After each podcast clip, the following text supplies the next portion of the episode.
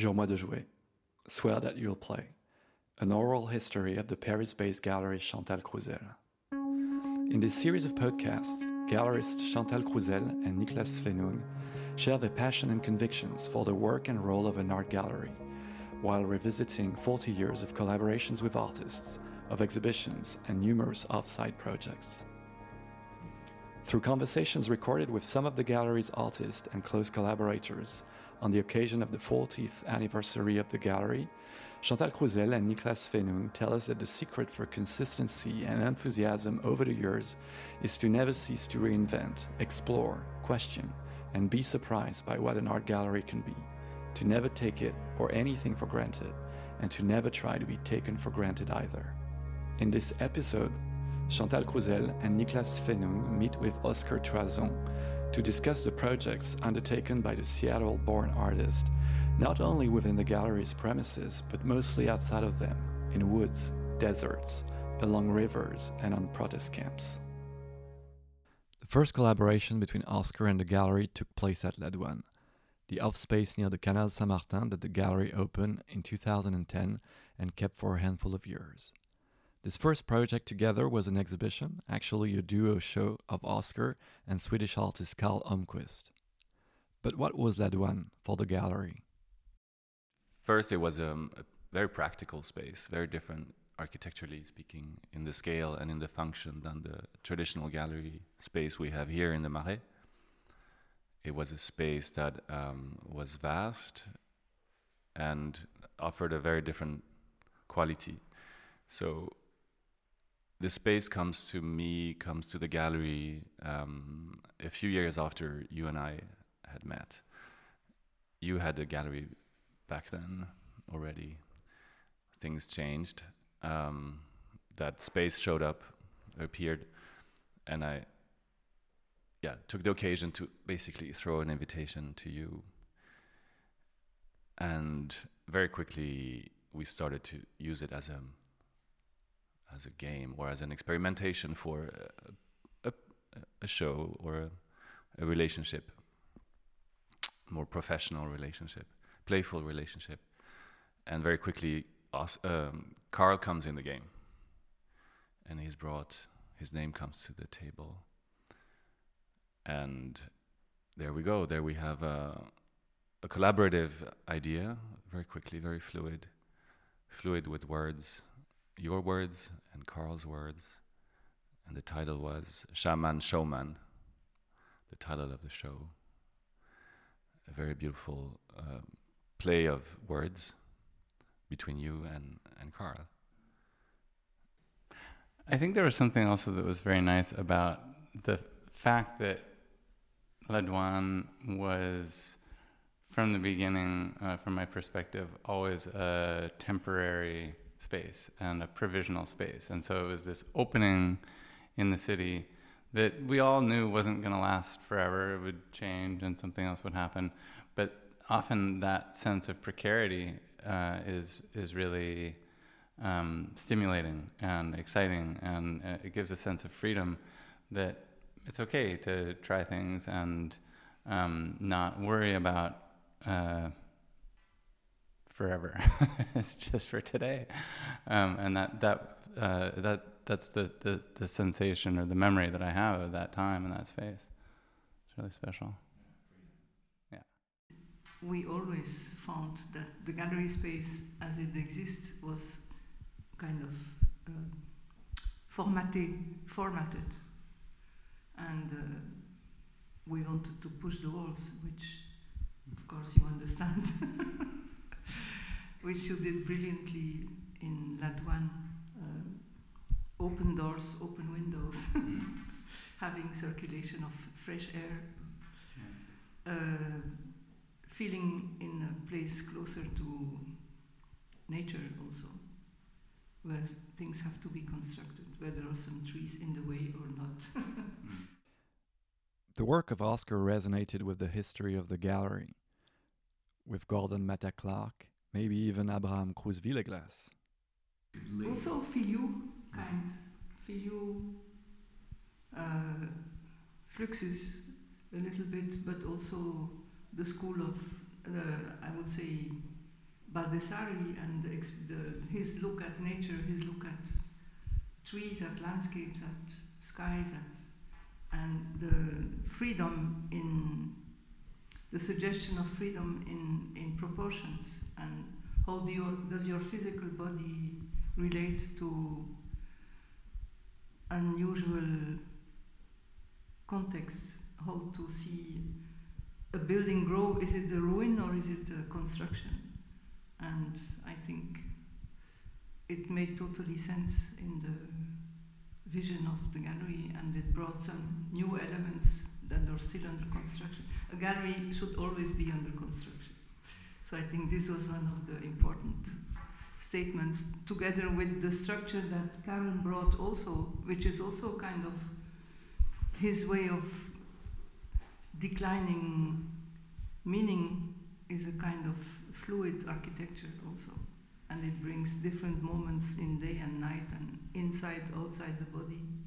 So and it, he does it as does Oscar in a way that is not uh, where perfection uh, is a word that is, does not belong to the vocabulary. it's the opposite of perfection. It's the, the I would say an hymn to inventing, to creating, and to the steps that bring to the answer rather than to the answer itself there is never a fixed answer, which is great because everyone who feels involved can contribute to construct the answer which will never be finished, like his architecture. I sometimes relate, since we're talking, we're looking back, um, I've always wanted to speak a bit with, about Absalon uh, with you, Oscar, because I think Oscar also proposes structures, habitat structures that are made of another material, another hardness, um, but that pro- provide a space for emancipation, a space for freedom within a structure, uh, uh, a civilization that is maybe imposing a lot of rules. Yeah. To us. Yeah, that was a big uh, discovery for me. Actually, I, I think I had maybe just a, the vaguest idea of the work before um, we met, and then um, looking at that work at that time was really inspired by this kind of um, potentiality or imminence of uh, model type space, um, a space that, that making a space. I think that was um, uh, the work of Absalon gives this uh, potential and in- incompleteness and imminence um, that is a kind of uh, almost like a dream of architecture. The gallery has a long history of being a great host for artists who bring to Paris stories from faraway places. In the case of Oscar, the Pacific Northwest we are a little part of a planet. We have a spot. We think we are a center of the world. In some and some, in some cases, uh, we are educated in this way through our history books and our kind of civilization instructions uh, to be that part, that center of the world. But it traps us completely. And the only way to to stay alive and to evolve, to progress, and to avoid uh, cataclysms is to be open to the rest of the world. And the best way to do it, I think art provides an amazing uh, tool and platform to reconsider constantly uh, who we are, where we come from, and where we go to, as Gauguin put it when he was far away from the metropole. and I think the metropolis is uh, utopia and it's also a notion of the past that was based on power and colonization and I think the it's a total opposite to the reality we live in and now more than ever we have to look and get examples and inspiration from people who have different centers of the world and different cultures and how they all can be woven together and construct the future. And that's really the main idea behind what should push us to bring up our children also. I I can't help making the parallel between you traveling to Lapland with Christian Dotremont and trying to dis- touch the the uh, alterity and get away from from home, and you, Oscar, traveling north um, to parts of the northwest where there is where maybe no one has stepped or very few have stepped before. And just just try to find oneself and to try to create to find one one own's culture and and understand the others. I recall if i can come come back to this idea of overlapped spaces uh, being here and wanting to be elsewhere remembering the physicality of two spaces you had built f- for yourself one for your family at home in your this habitat that you had altered transformed into uh, well including altering the floor the, the, the seating the table building yourself um, an environment uh, within your home and then another space you had sorry built and altered which was the structure of Castillo Corrales.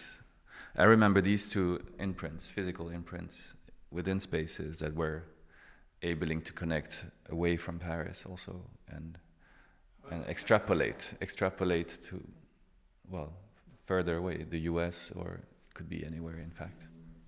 Yeah, yeah, making space. That that is a really primary sculptural uh, process to me. Is to make one's own space, and that making the apartment it came in my life like right before the birth of my first child and, and it was this um, you know uh, very uh, primary kind of instinctual reaction to build something for the baby. Build a home. Um, but then Castillo Corrales also was this kind of um, constantly unfolding construction site. Um, you know, it was changing from office to bookshop to to gallery, and we all um, were remaking it and reinventing it, and reimagining it as we went, and hosting people um, as as people came through, um, you know, in a very humble way, but this uh, way of um, making space, and uh, that also, you know, it, it I think the first exhibition that I did here in the gallery um, with shelters with this uh, Quonset tent was it's it's really comes out of that Castillo Corrales um, moment also of um, wanting to create some kind of uh, um, simple structure uh, for other things to occur and to, to invite other people in. In the relationship between gallerists and artists, it's sometimes difficult to distinguish collaboration from friendship. When do you leave to LA, Oscar? 2013. 13. Yeah. yeah. Yeah, I think there's. I mean, I've always been very envious, and you've always made me want to travel, make these, get this, reach these spaces, that freedom, and I think I've always been very admirative, envious of your that quest you have, and of course, arriving. I mean, we're, we we got we became close friends. Our families became close friends. There's this simultaneity of um, growing, becoming adults. uh, and f- you move to LA, and very quickly, rapidly, you, you build yourself an, uh, a scale of geographical scale, physical scale that became very different, much larger, very inspiring, offered you lots of opportunities to express and a materiality that was very different.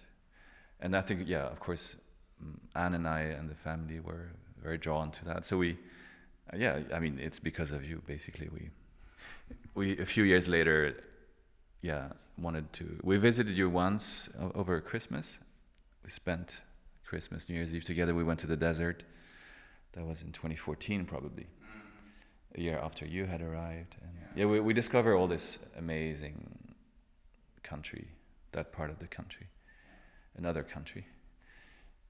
And yeah, we join. The, the Anne and I decide very quickly to, yeah, join. I mean, yeah, you were you were a very inspiring in a very inspiring position. It was also the best way to witness the work evolving firsthand. It was making a space there in Los Angeles. The the Zome, the um, the I ended up calling it Los Angeles Water School there on the LA River, um, where um, that was a, a, an attempt to make a space, um, a collective space there by the river to learn about water and um, it the most beautiful thing happened. It really went completely uh, beyond me. And um, it was a project that was shared by many different people. Um, uh, and each with a very strong identification. I think everybody has a, a, a connection to water that's pretty um, basic, but as a as a way of as a as a point of connection, it was something that um, uh, felt very welcoming and opening and um, there in that one space uh, in downtown Los Angeles um, created community. Um, but then also this the, the the the river as a metaphor and as a literal connection to other geographies um, really became kind of the driving force at that point in my own thought. Like how you know where does the water that we're drinking in los angeles come from? And how are we connected to um, the rest of Los Angeles, how are we're connected to the mountains, um, to Owens Valley, to the Colorado River, and um, each of those places have uh, stories and connections to water, and so um, at that point, the the the oldest indigenous stories and um, uh, kind of place-based ecology around water became really important. And to be um, part of that and to be learning about that um, was really uh, a beautiful surprise. But it was it was also it wasn't just it, it really wasn't just me, right? It was also this family thing. I think was very um, uh, present with uh, the connection between children and elders and um, uh, I mean, the idea of this schooling. A school, right? I mean, we're as parents bringing kids out, both in a dry place or finding water. The first thing you you have to do is to try to explain a few things. So the the idea, of not schooling but teaching or exchanging about this the fragility of water becomes crucial, and that's what you're doing in Nevada. Expanding the field of investigation and thickening the politics of water, a public water school is being established near Cedar Springs, Nevada. It's really um, special uh, place um, on the border of Nevada and Utah in the Great Basin uh, area. Very remote, but um, and and very sparsely populated. There's really very few people living there, um, but people always have lived in that landscape and. Um, it's a desert uh, environment, uh, so very dry, but it's high desert, so um, in the mountains, and even though there's not a lot of rainfall, there's a lot of water underground, and so it makes for a very green, um, beautiful place, and um, and it's it's really a, it's it's such an incredible story of ecology and um, protection. Because when I first became drawn to that place, um, there was a, a, pipeline project from Las Vegas, um, $15 billion project to build a pipeline 350 miles from Las Vegas to Spring Valley and to pump groundwater there. And it seemed um, inevitable that it would happen. This was during the Trump years, and all of these projects were getting approved. And this is a project that had been in the, the pipeline for 30 years. But there was this very persistent and determined resistance. Uh, a grassroots coalition, um, the Great Basin Water Network was uh, organizing um, the resistance, and there were ranchers and farmers, and the, the church were all quietly opposed to this. But really, uh, the Goshute tribe um, and the chairman of the Goshute tribe, Rupert Steele, continued to tell a very clear story about that ecology, and it's the the Spring Valley. Um, this area is the site to where the swamp cedars live. It's a, um, a kind of juniper tree that typically lives in high in the mountains, and in this one valley uh, is this globally unique uh, species of tree that's adapted to this very saline water, and it's a sacred place to the Goshute people. And they kept saying, if you build a pipeline here, it will destroy this ecology forever, and it's just not worth it. And so uh, that's when I got involved in you know 2017, I guess. Um, and I thought, well, you know, at least um, if nothing else, uh, it would it's something that needs to be witnessed, and and it's something that a sculpture could do, something that an artwork can do, is to to to bear witness and and to bring people also um, to this beautiful place before it's destroyed. That's how I thought about it. But um, in just in the last year, the project has been stopped.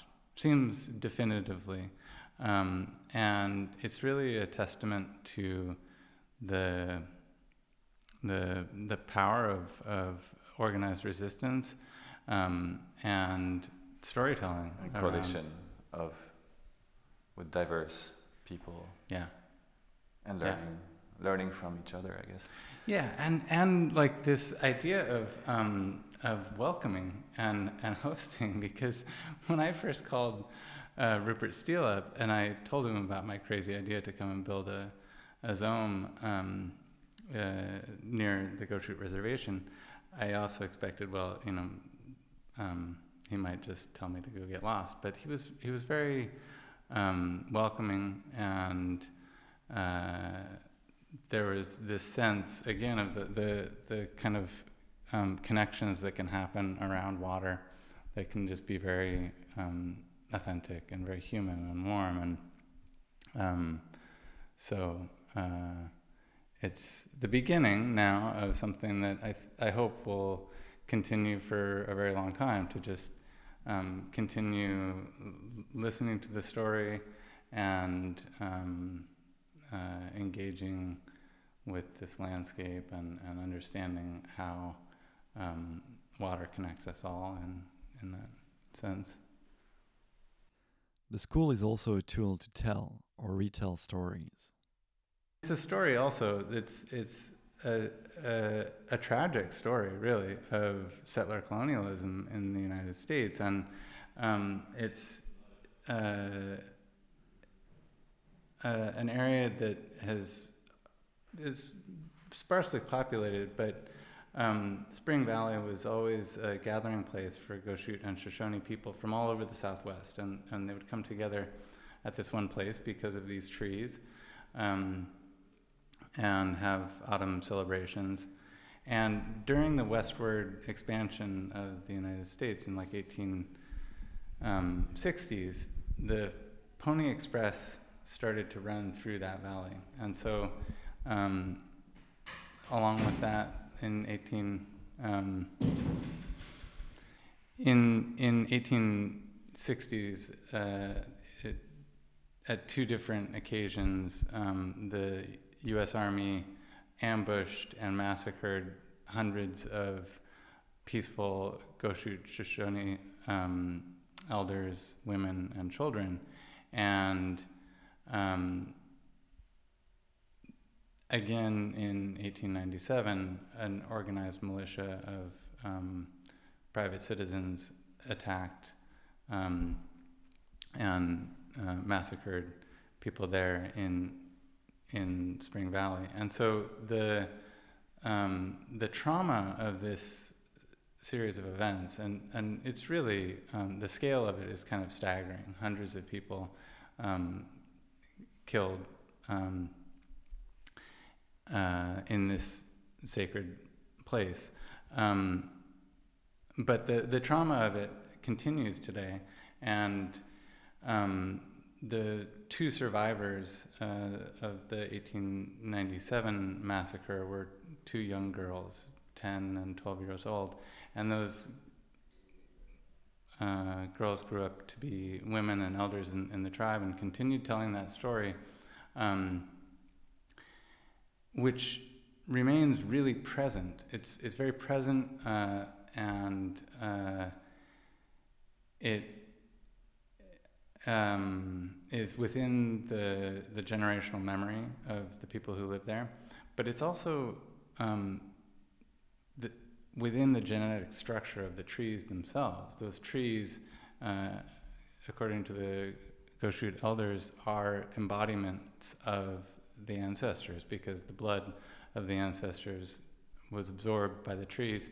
And so, there, so there's a real um, sense in which the protection of that ecological resource um, is a, a, very basic um, and fundamental human rights issue, and um, and so through telling this story uh, and and the pain of revisiting this story is is is evident even today. But but through telling that story, um, the this very small tribe of 500 people was able to stand up against um, the the project, the pipeline project, um, with all of the powerful um, corporate interests in, in Las Vegas. How does the exhibition at the gallery function as an extension of the Water School project? That's always the question, right? It's like how to, to create these um, uh, connections over a great distance and um, I uh, I, I, take the, the metaphor of seeing through water as kind of the st- starting point. That um, it, to, to, to use water as a lens um, to uh, to begin to see the, the, the, world in a slightly different way. And so um, the windows in the show here are, kind of um, have images printed on them, some of Spring Valley, some of uh, the trees, the, the swamp cedars, um, and images of fire, and um, just beginning to model kind of architecture or architectural elements that could um, act as like a as a window or a, a connection um, point between different geographies. And I also think it's, um, you know, it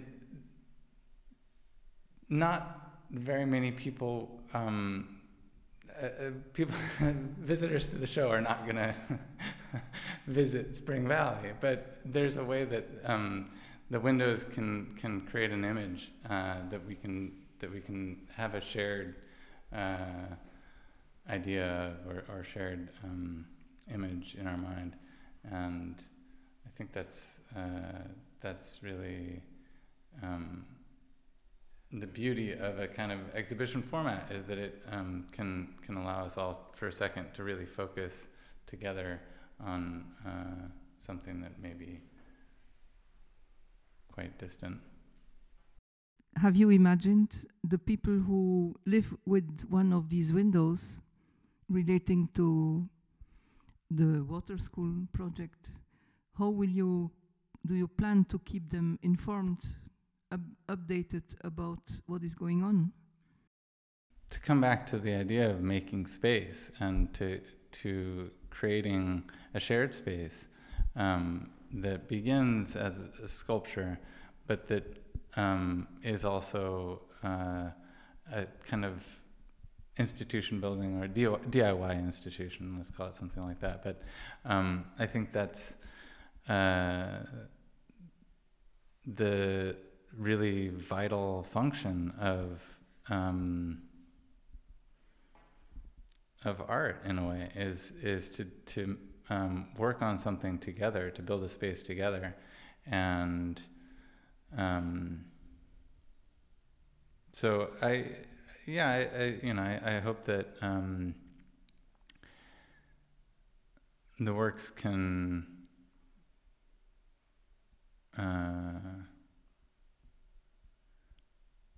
play a, a role in, in a kind of um, active engagement in a, a philanthropy around these questions or uh, I think what com- what's can start here the conversations that will start here starting today will will have can have practical consequences thousands of miles away from here um, in that region uh, that we just discussed. And it it can have ricochet effects on people's consciousness. And I mean, whatever happens there and is discussed in galleries is always about spiritual or moral, political change. But in this case, I think there's there can be a, a direct link between what is shown here and and what can practically do a difference, make a difference locally over there. I mean, um, that's what uh, we can really hope for. Um, and I mean, the the, fi- the, the technical aspect is is separate. I mean, and then you will also build other another structure for resources and uh, to help finance uh, the school with with other means and other, but with the help and the consciousness of, of people who might have seen the show here or might have heard about the show or the subject of the show. So that there is a connection there between what happens in Paris and what potentially will grow there in, in uh, Spring Valley. And how does the gallery see its involvement in or commitment to the future of the water school? It's still something in the making, but I mean, your art practice, Oscar, and what we, the what we gallery have do, been doing and will do for you is sometimes completely separate from what you do on the field, uh, the actions, the activism, the what has a direct impact on on on these communities and these questions. Uh, and sometimes our actions as galleries uh, and will have a direct implication. I mean, the, the, the channels sometimes overlap and sometimes they're, they're, they're apart. Um, I think it's important. They don't always have to be separate. They don't always have to. You can use different different um, levels of actions, uh, Oscar, and I, I I think it's a good thing that you do have that they touch each other and that people wonder what if there is a difference or not um, that freedom of, in, of, of action is also the in between the lines is very important. What I mean is um, we will alert, we will tell people, we will share the information, we will as a gallery, continue to promote what your the actions you have outside the studio, outside the gallery, and with a book, with the help of a book, and with the help of um, it'd be fantastic to organize other meetings, uh, readings, lectures, maybe to address the question of the water in France also, in parts of France that are exposed to similar issues. So it's just a beginning, let's say, of, of a, a series of, of exchange we need to promote. Not just in France, but absolutely everywhere we can Yeah. And in that sense, it was the idea behind the project uh, I launched with some other galleries. Galleries curate and speaking, po- focusing on the four elements that constitute our universe. And the first one is water, RHE, uh, which started uh, one year ago in in a conceptual way as a reaction against the over commercialized orientation of art fairs and a new, uh, uh, useless commercial activities uh, to give it to give a higher sense content to our activity as a gallery and what we can introduce or include in our commercial activities also which is consciousness and some thoughts that go beyond uh, owning a work of art but what the work of art expresses how it uh, has roots in deeper origins and meanings. And uh, of course one of the artists came, that came to my mind was was you with the subject of water, which also means that everything is fluid and that there is no even when water is in a well, it still can escape in its own ways from the well. Uh, so we are at the point where we have done a cycle. We, we have a website called Galleries Curate, uh, of which our gallery is part, and we did already a show on the subject of water. But uh, Oscar would be, this exhibition would be a second focus that will be uh, communicated and activated on the RHE website, which will happen probably within a week, in dialogue with the gallery from Jakarta, who is also very much involved with this question. And the problems or of over of floods caused by water by uh, careless use of uh, construction and cutting off the possibilities of the water getting into the ground. So it will add in a very significant way to the ongoing investigation and consciousness about water. The connection is the essential thing, right? The connection between those very local uh, stories. What I uh, start to understand is that, of course, water means things very differently uh, depending on where we are geographically. The, there's too much water, or there's not enough water, or access. Who has the water? Exactly, and so each of these local stories is very vivid. Um, and it's important to engage at that level but it's also uh, important never to lose sight of the holistic aspect of um, how uh, that water serves as a medium for connection and, and the way that we can um, actually uh, an artwork can play a tiny tiny part or it's a it's a it's a, a small um, sign of uh, larger conversations that continue on. So the exhibition and the gallery exhibition can also be a site of activism.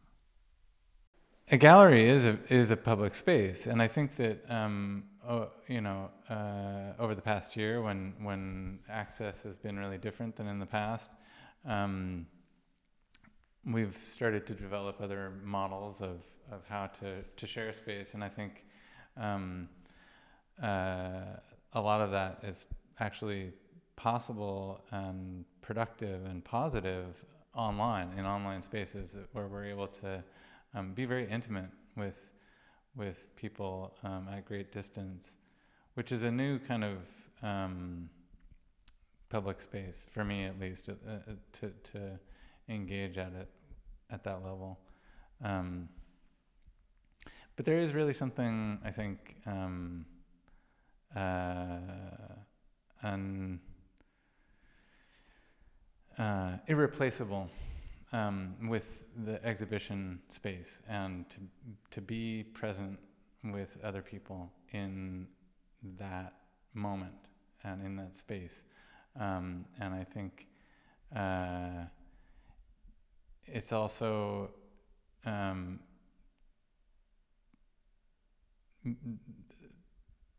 over the past year, I, it's made me appreciate um, how unique that is and how um, it really can crystallize so many things between people to to come together and um, uh, be in physical space together, and and that really is a, a kind of essential public space that's that's temporary. It's always you know I think it's always so interesting that it's that it's the show is there and something happens around it and then the show is gone and um, yeah, I really appreciate that. The gallery can also be involved in these public space projects and commissions. Was the gallery involved in the Belfort project, for instance? Well, Belfort was a we were we were not involved. I just was very very happy to be witnessing to be there that day at the opening. It was a Les Nouveaux Commanditaires, uh, led by uh, Xavier Douroux, who uh, had put together a, a community of uh, uh, anciens combattants, uh, but also, I mean, North African families who wanted a, a, a memorial and well, Oscar, you, you tell us more about it. It, I just remember a very moving and very clairvoyant uh, choice by the le, le préfet, who, who had uh, endorsed, defended the project. Also, I mean, and Le Préfet is the, the figure of, of publicness in the administration, but it's also. I was really amazed to see how, how, how, how much he had understood it and the community around it. But well, it's a, an episode in uh, European French history that isn't memorialized the way that it could be. I think the the um, uh, Commandos d'Afrique uh, who who left Algeria and fought across Italy and liberated Belfort in um, 1945 and um, to have that connection with the the current generation of um, uh, people living in Belfort was uh, really important. And and Xavier has had such a, a clear vision of the role that art could play in these conversations, uh, and acting as an intermediary. That I think is the term he used as an intermediary between the artist and community. Um, he was able to to fulfill the the desires of the community for something, um, a memorial of some kind, with the tools of art, and uh, it's a really um, something that continues to to inspire me because it's really um, the a way also um, as an artist to remember that um, when we're giving something to community, and, and I think that's uh, the goal is to to be generous. But we're also receiving so much in exchange, and that uh, um, space of exchange where where multiple people come together and um, give of themselves and receive uh, is something that um, really continues to resonate from that project and that work that we did together.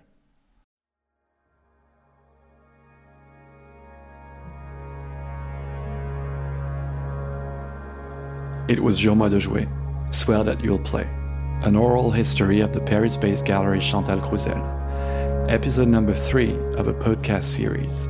Interview conducted by Thomas Boutou, music by Ampus Linval, editing and post production by Didi Coste.